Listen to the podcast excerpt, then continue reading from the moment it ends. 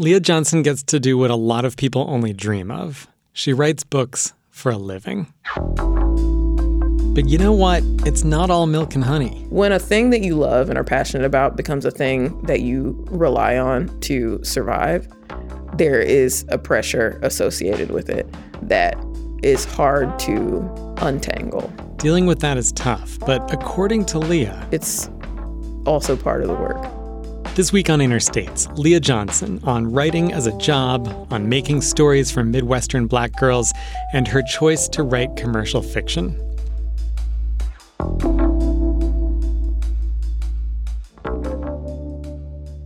Leah Johnson got her first book deal a month after she finished her creative writing degree. The book that resulted, You Should See Me in a Crown, was a Stonewall Honor Book, the inaugural Reese's Book Club Young Adult pick, and it got on the list of Time's 100 Best Young Adult Books of All Time. Her second book is Rise to the Sun, and it's also a young adult book. Her latest came out on Tuesday, May 2nd. It's called Ellie Engle Saves Herself, and it's not a YA book, it's a middle grade novel. In case you're not a librarian who pays attention to these distinctions, middle grade fiction is directed toward 8 to 12 year olds, whereas the audience for young adult novels is more like 12 to 18. Ellie Engle Saves Herself is about a kid who ends up with special powers just when you least want them, right before starting middle school. I met Leah at her house in Indianapolis, and we talked about her new book, about how when writing is your job, you actually have to get up and do it every day. We talked about money, writing commercial fiction in an MFA program, and how it really feels to join the list of writers whose books have been banned.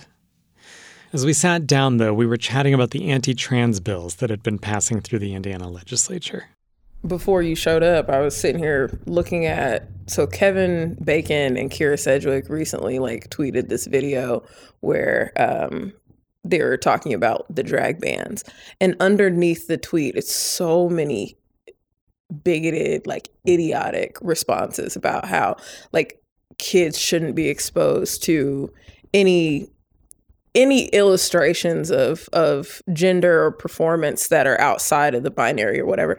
And I was just like I I can't sometimes I can't believe that people are coming at this from a genuine point of view. Like you legitimately believe that it's drag that's going to make a kid queer. Drag? Please. Please. Yeah, that's the thing. I'm like if you would talk about it if you would open up a genuine conversation with these children mm-hmm. about what it means to be a human who exists on a spectrum of gender and sexuality and like all these things, then kids would, it's not going to make them queer. If they're going to be queer, they're queer.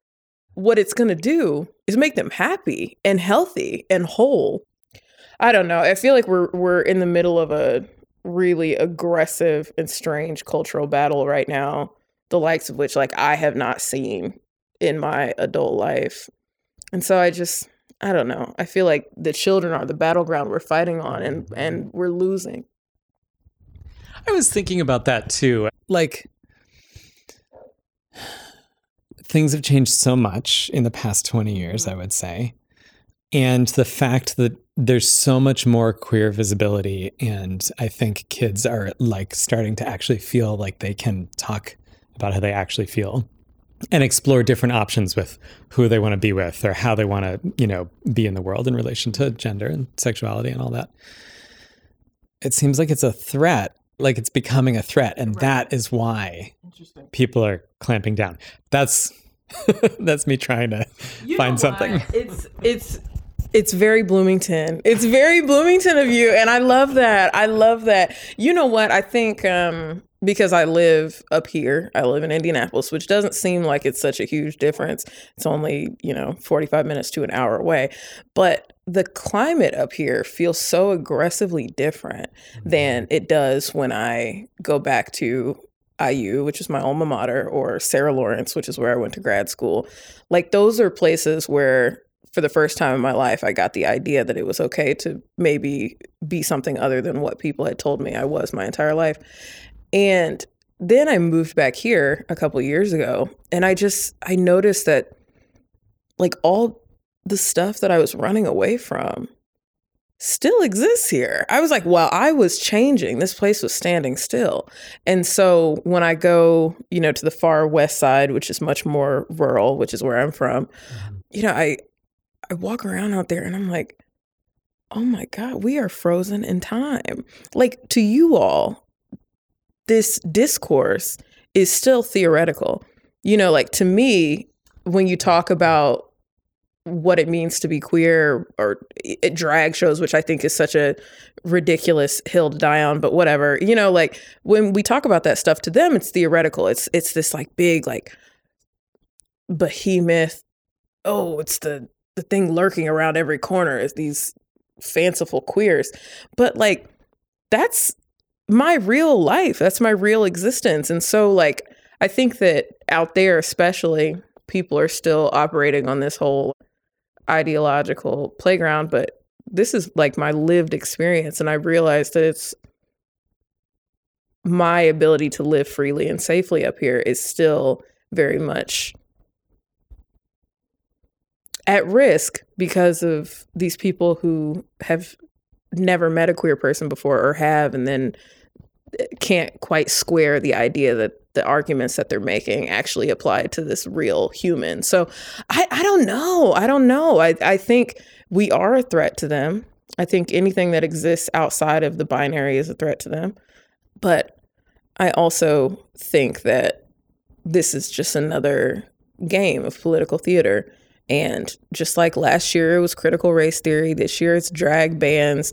Next year, it'll be another marginalized group whose rights they want to take away. Like, to them, this is all part of a larger scheme to maintain power. But to us, this is our ability to live freely and without fear. So I'm really curious to talk about writing young adult novels in particular. Mm-hmm. But what I wanted to start with is did you always want to be a writer? Yeah.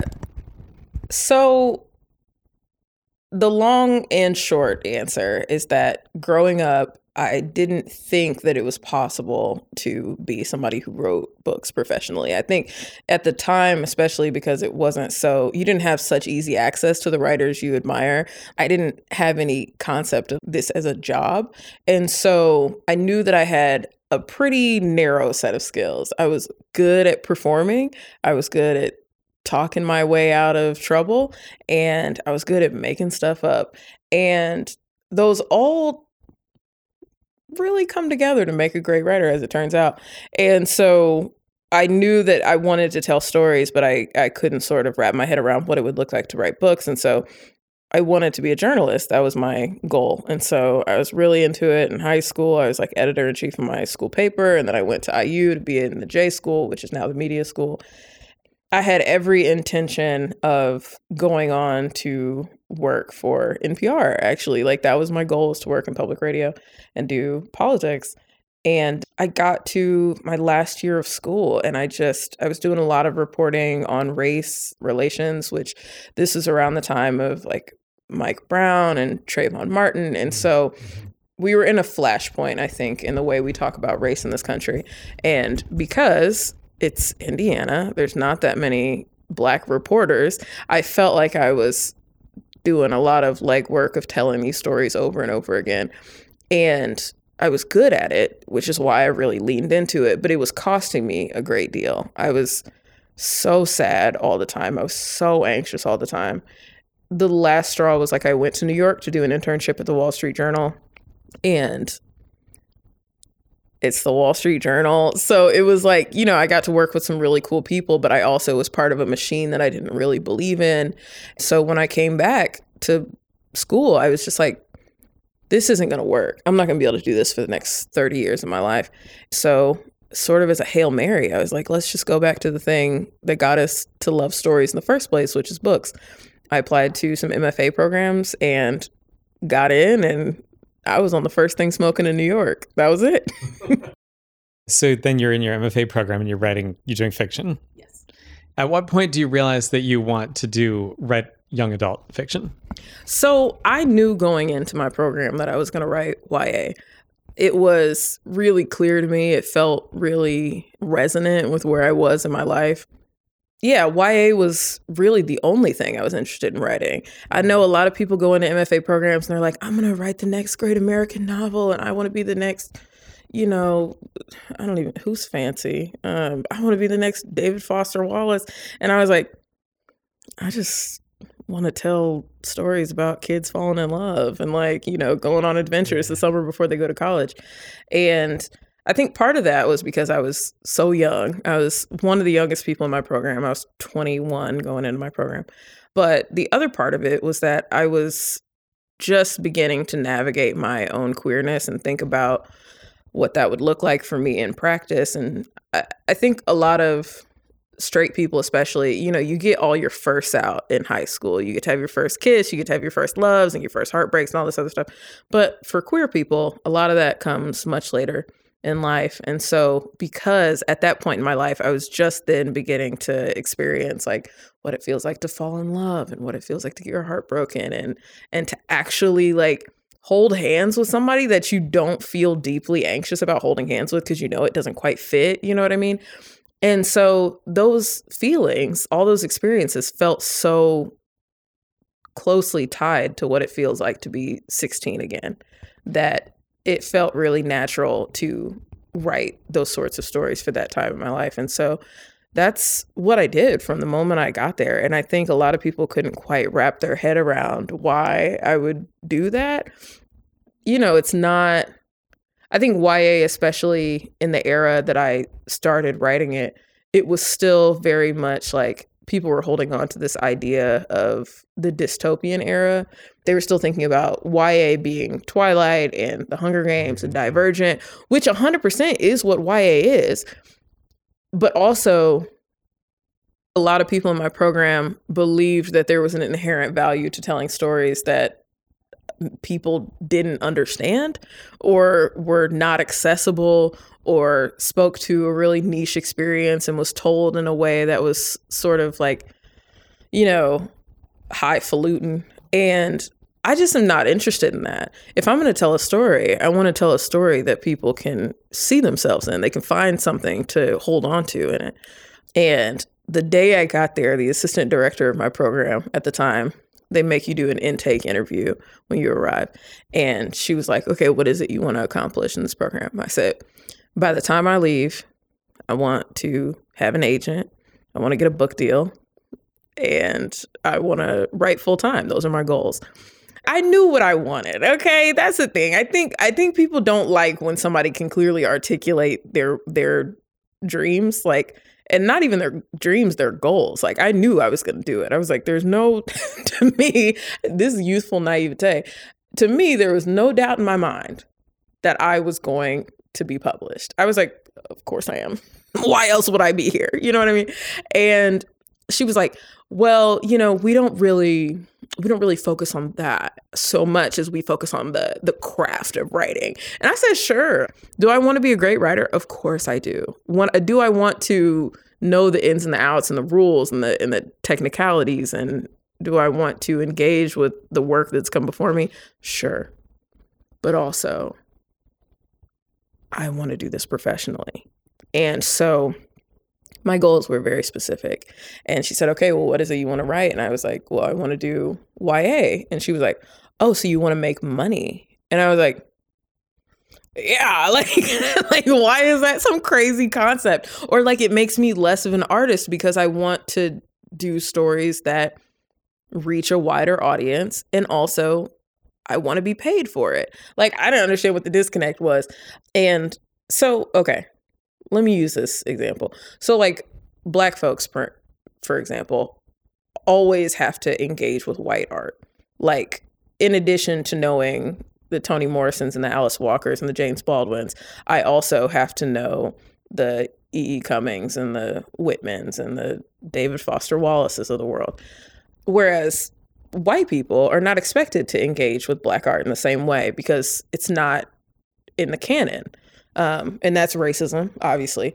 Um, but I felt similarly when I was in my grad program. I was like, I was doing this high wire act where I was like trying to engage with like white literary fiction that did not speak to my experience or my interests at all, while also trying to write young adult fiction for queer black kids in the Midwest. I was like, I felt like I was on an island. I was like, nobody is really, nobody's really hearing me. Nobody's getting what I'm trying to do here. And it wasn't until my second year when I was like, okay, I'm gonna play the game that they want to play. And I'm gonna I'm gonna write what I write, but I'm gonna do it in a way that feels like highbrow literary fiction.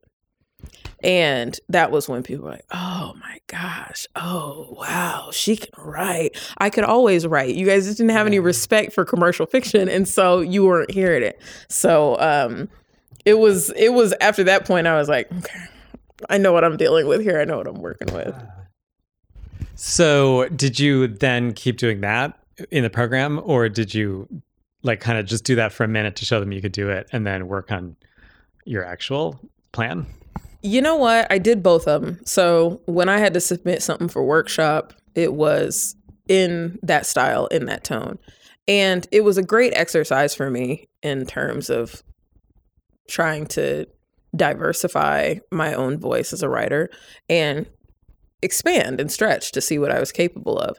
And so I found it really valuable and I was really good at it as it turns out but those were not the books that I wanted to publish. And I, I knew that that wasn't what I was going to end up publishing.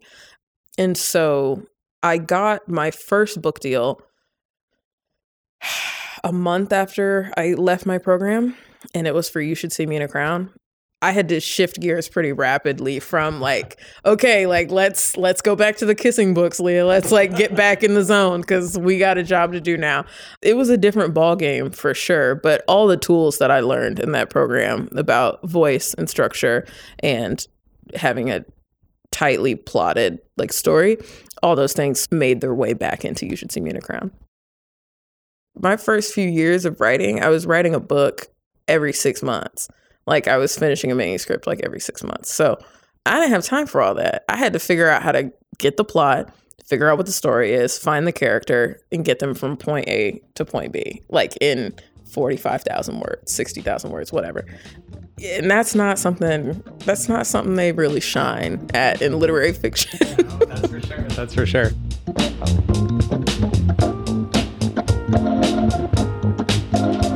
All right, let's take a break. You're listening to an interview with author Leah Johnson. Her first middle grade novel, Ellie Engle Saves Herself, came out on Tuesday, May 2nd. This is Inner States.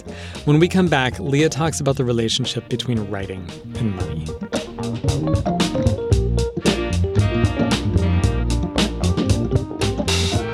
Welcome back to Inner States. I'm Alex Chambers, and I'm talking today with author Leah Johnson. Her new book is Ellie Engle Saves Herself.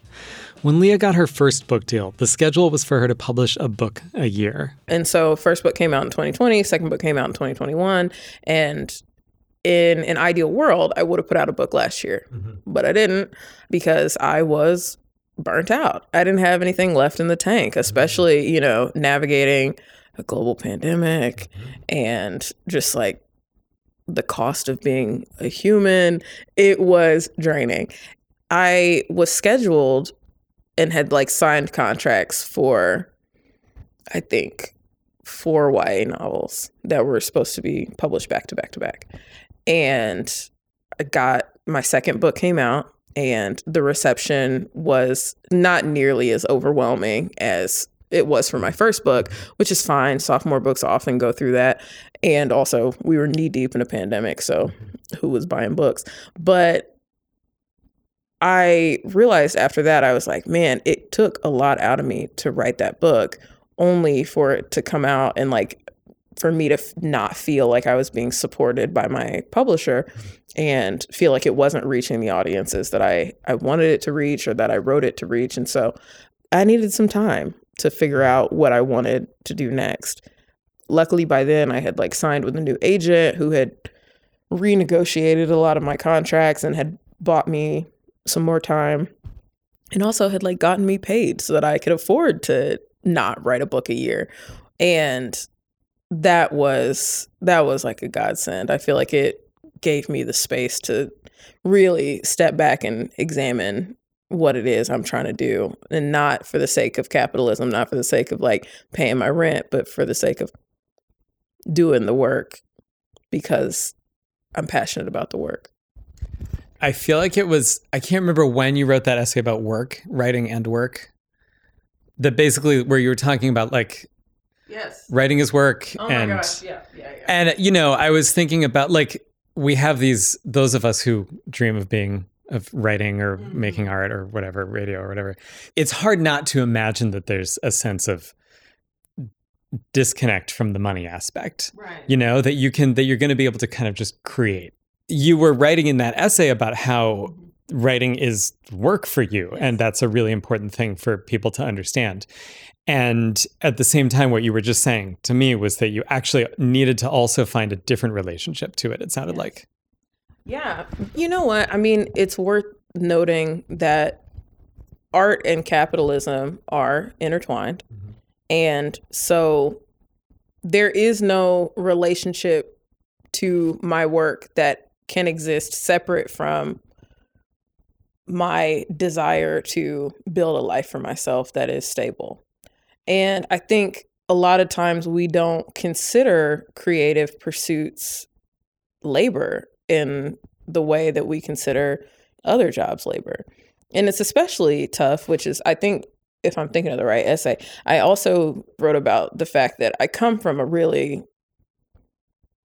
humble background of working class people. A lot of educators in my family, a lot of people who have done manual labor jobs, um, public servants, you know, like just there's a lot of that. And so I think it was easy for me growing up and also like entering into this business to think, oh, my needs as a person aren't as important because the work that I'm doing is easier than the work these other people are doing. Yeah right you've got this lucky chance to be creative in your work right. and so maybe you shouldn't expect to get paid Yeah. Oh, and I shouldn't complain about how hard it is because at least I'm not on an assembly line like my my uncle, or you know, I'm not in a classroom every day getting getting cussed out by kids like my brother, and I'm not, you know. And the reality is, the work looks very different, and I'm really privileged to be able to do it. And I think it's worth acknowledging that there is a great amount of privilege that comes along with being able to do creative work, but it also is work. And so figuring out how to prioritize your needs as an artist while also figuring out like okay, how can I make enough money to survive while also having a personal life and also having a private life despite the fact that the lines between the personal and the public are very blurry for somebody who has a public facing career. Figuring out how to navigate those things is really difficult and there's not a guidebook for it. It's not like this is such a common job that people can give you can give you a, a blueprint. And so yeah, I needed money so I could buy myself time to figure it out. yeah there's Shout out to shout out to the mouse. Shout out to the mouse because if it weren't for Disney, who knows? who knows what I'd be doing right now? My book deal with Disney was worth seven figures, and so when you make a million dollars for a couple books, you can like be comfortable. And I don't shy away from talking about money because I was raised poor. And I think when income inequity is like shrouded in mystery, it makes it impossible for us to figure out where we're at and what other people are making and how we can get there and how we can financial plan and all this other stuff. So, yeah, my career is made possible by the fact that I got a huge influx of money, which was part strategy and part luck. And that bought me a year where I could take some time to be creative without the specter of poverty hanging over my head. I was talking with this friend, mm-hmm. and a friend of his had said, you know, you just wrote some, all you had to do was write some poems, and you got this job or whatever, whatever. Oh, oh, wow, wow. But the point is that like it is actual work to write a book, to write something, to to do creative work. You actually do have to like sit down and struggle and push through and finish things. Yeah. I mean, I have to show up every day the same way anybody else does. I, I get a question a lot when I do school visits from kids who like they want to be writers when they grow up and they're like, How do you deal with the writer's block? And I'm like, Well, just the same way anybody wakes up in the morning and sometimes does not feel motivated to go to work or doesn't feel like they have the wherewithal to like show up as their full self once they get to work. It's the same thing with me. I mean, the difference is I'm my own boss and so there's nobody behind me being like, "Yo, pick it up." So, but the but the reality is like I still have a obligation to show up to the work every day even when I don't feel well equipped to do it. And part of that is because I'm on some pretty tight timelines. And other people, it's different. You have longer between books. You get to sort of languish in that state of like not really knowing what you want to do and what you're doing. I don't have that. So a lot of the work is writing garbage and hoping that in the revision stage I can be better than garbage. Like, or that my editor is she's coming to work. Like she's she's firing on all cylinders at all times. And so if I'm coming with not my best then there are other people around me who I can rely on who are also coming to work and doing what needs to be done. Yeah it's tough but it, I mean it's a job. It's just I do the job like over a little keyboard and other people do their jobs out in the world. You know what? Can I say this real quick? Yeah. This, you know what? Honestly, if writing was the only part of my job that I had to do, I actually feel like this would be a different conversation. But this is the job. What we're doing now, this is work. When I go to schools and talk about my books and like meet with kids and sign copies, that's work. When I go on tour in a few weeks, eight cities in 12 days. That's work. When I do Zooms with libraries in Nebraska, that's work. And so social media for me is work now because it's all part of the the brand. And so it's just different. It's hard to wrap your head around, I think, if it's not part of your life. But I'm always on the clock. I think other people get to clock in and out. I'm always on. That too is like one of those things that I am trying to square, I think, in my relationship with labor. How do I articulate this? When a thing that you love and are passionate about becomes a thing that you rely on to survive, there is a pressure associated with it that is hard to untangle. And so figuring out how to navigate that is tough, but it's also part of the work. I am curious to hear about the shift from writing these the first two books, mm-hmm. which were more like YA, yes. to Ellie Engle, which is middle grade. Right. And what did you have to think about differently? Like I felt like you totally had you did have that what did you say baby gay panic? Yeah. energy. Yes. Like that totally came through in Ellie Engle yeah. also really wonderfully. You. But you did have to, you know, it's a it's a very different book. It reads very differently. Huge tonal shift. Exactly. I'll say this about Ellie. I started working on it in spring of 2021 and we were still in quarantine. I was so disillusioned with writing as a career. I sort of was like ready to tap out and go back to the classroom because um, I'm a professor when I'm not writing. And I just did not, I wasn't seeing a way forward. And I was like, I got to work on something that's going to make me feel excited to sit down and write every day again. And so I was like, I'm just going to do a nonsense little story about a queer kid from Indiana who gets superpowers. And the goal was really just to have fun. I was like, I want to be able to play in the work again. Something that is true of romance, even when you're writing for young people, is that there are certain conventions of the genre that you have to adhere to. Otherwise, it's not considered a romance, but it also is not going to check the boxes for the readers.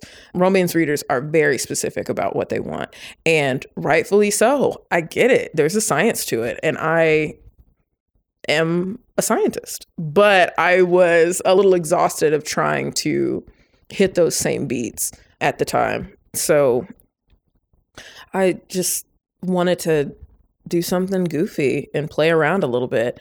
And as is the Leah Johnson way, the goofiness gave way to a much more earnest story about a kid trying to understand their identity through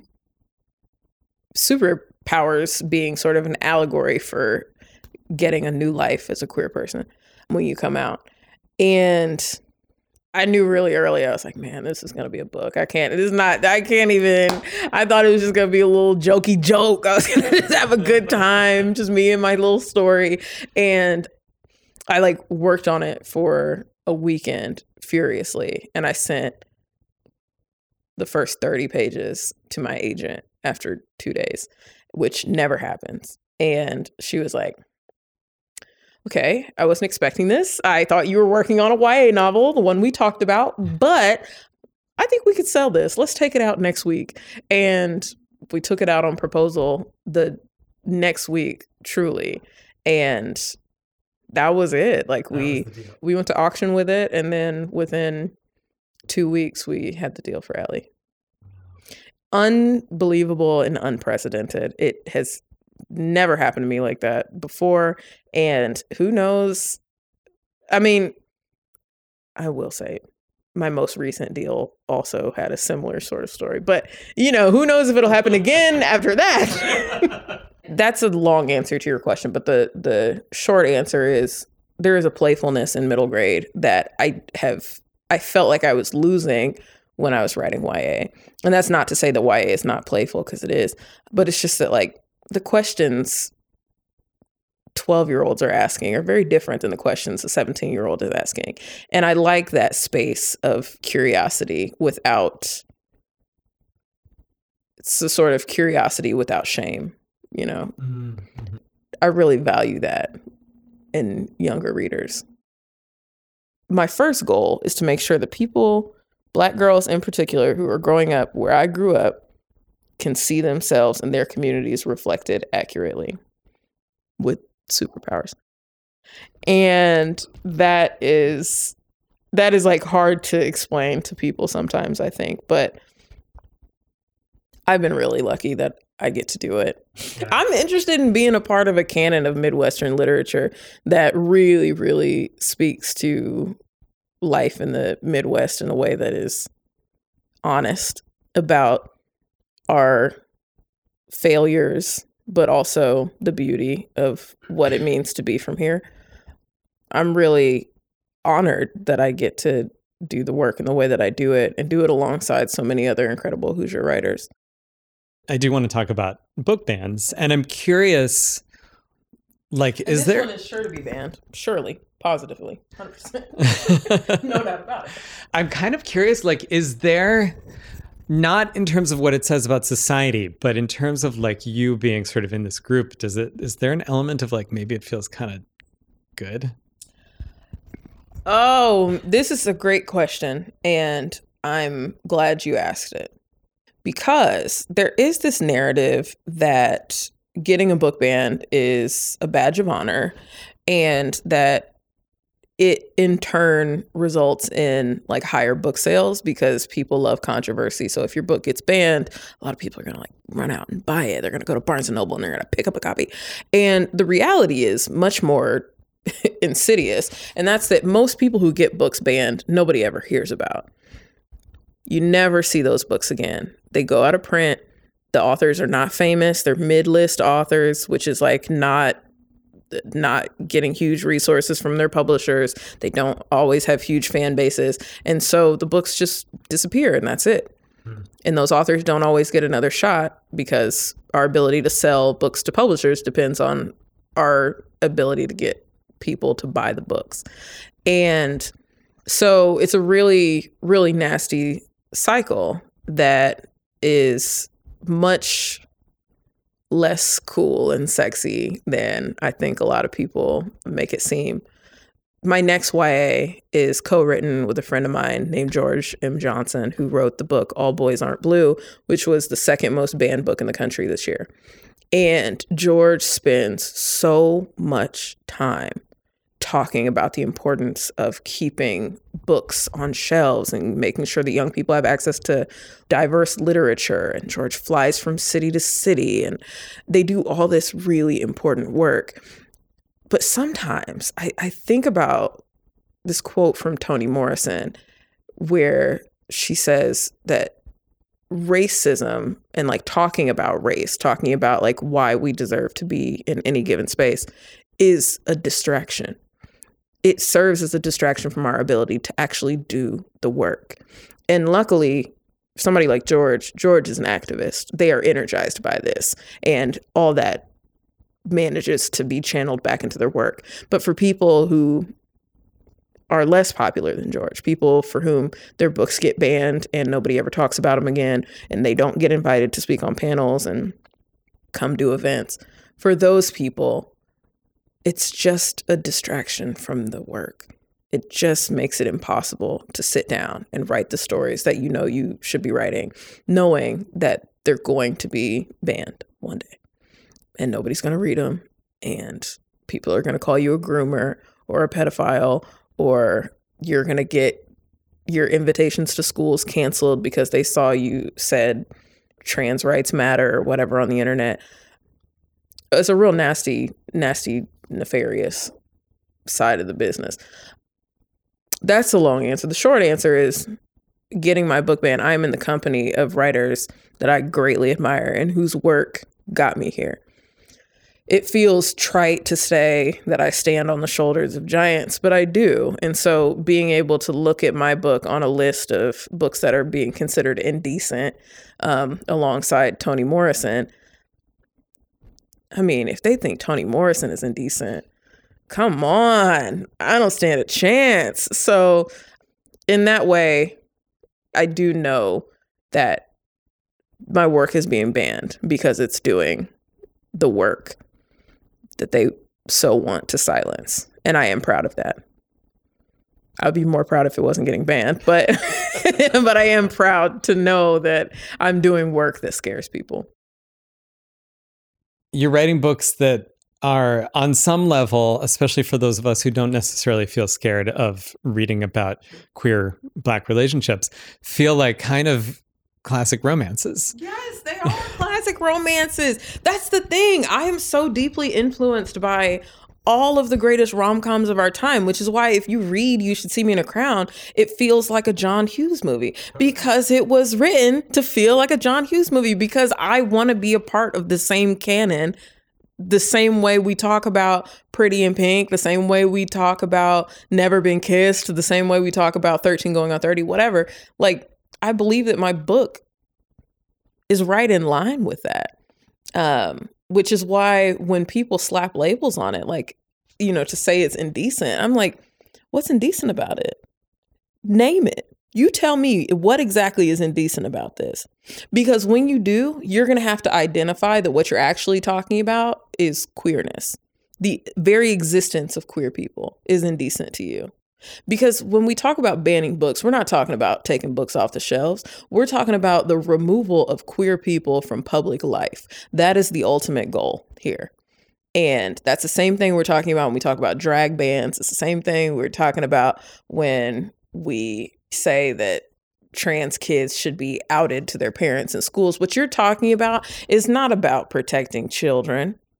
You want queer people erased. And so my work is intended to boldly assert that we are not going anywhere. We are your neighbors. We are your teachers. We are your politicians. We are the writers that shape the cultural conversation. We're not getting erased, no matter how many times you try to take our books off the shelves. So, I mean, sure, keep fighting, but there is not a group of people in the world better equipped to take down fascists than marginalized people because we've been doing it for centuries. That's pretty good. That was good. That was good. All right. Thank you. Great. awesome. Okay, now I can stop recording.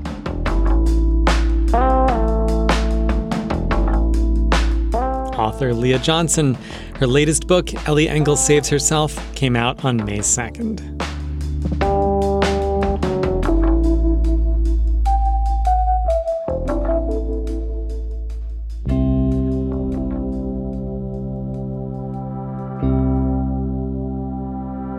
You've been listening to Inner States from WFIU in Bloomington, Indiana. If you have a story for us or you've got some sound we should hear, let us know at wfiu.org/innerstates. Okay, we've got your quick moment of slow radio coming up. But first, the credits. Inner States is produced and edited by me, Alex Chambers, with support from Violet Barron, Eoban Binder, Mark Chilla, Avi Forrest, Luann Johnson, Jack Lindner, Sam Schemenauer, Peyton Whaley, and Kate Young. Our executive producer is John Bailey. Sad to say we're saying goodbye to Yane Sanchez Lopez, who's moving on to a new position on campus. Yane, I'm immensely grateful for all the behind the scenes work you've done, and I wish you the best in your new projects. Our theme song is by Amy Olsner and Justin Vollmer. We have additional music from the artists at Universal Production Music. All right, time for some found sound.